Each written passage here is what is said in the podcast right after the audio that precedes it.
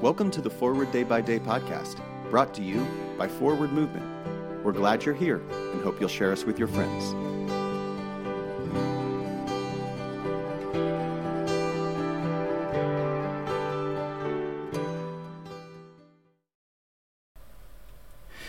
Today is Monday, July 24th, 2023. Today, the church commemorates the feast of Thomas à Kempis. Today's reading is from Psalm 52, verse 9. I will give you thanks for what you have done and declare the goodness of your name in the presence of the godly. God is always good, but sometimes we do not understand the timing. God's time is not our time, but if we persevere, we will see God's love and loyalty toward us. I have a friend whom I admire for her kindness and faithfulness. She was the first one who spoke to me about God and invited me to her church when we were young girls. I told her I didn't like going, but she never stopped inviting me. She had a difficult life. When her parents divorced, she stayed with her father and ended up estranged from her mother and siblings.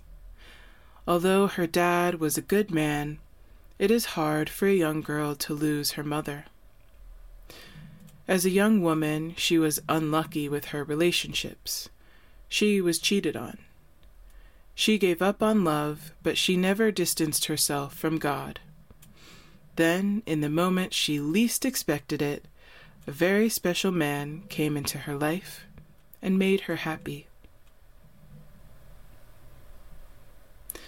Pray for the Diocese of Southwestern Virginia of the Episcopal Church. And today's moving forward, read Ecclesiastes 3 verses 1 to 8. Which of the things listed in that passage apply today to your life? My name is Nia McKenney, and it is my pleasure to read this month's Forward Day by Day Meditations written by Minelis Tamayo Megret.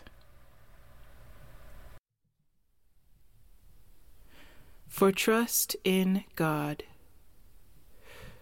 O God, the source of all health, so fill my heart with faith in your love, that with calm expectancy I may make room for your power to possess me and gracefully accept your healing.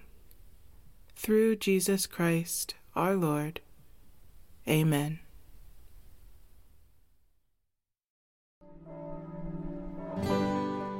Thanks for spending part of your day with us. Join the discussion about today's devotional at prayer.forwardmovement.org, where you can also find a full list of today's scripture readings, more daily prayer resources, and information on how to subscribe to the print edition of Forward Day by Day. This podcast is produced by Forward Movement, a ministry of the Episcopal Church.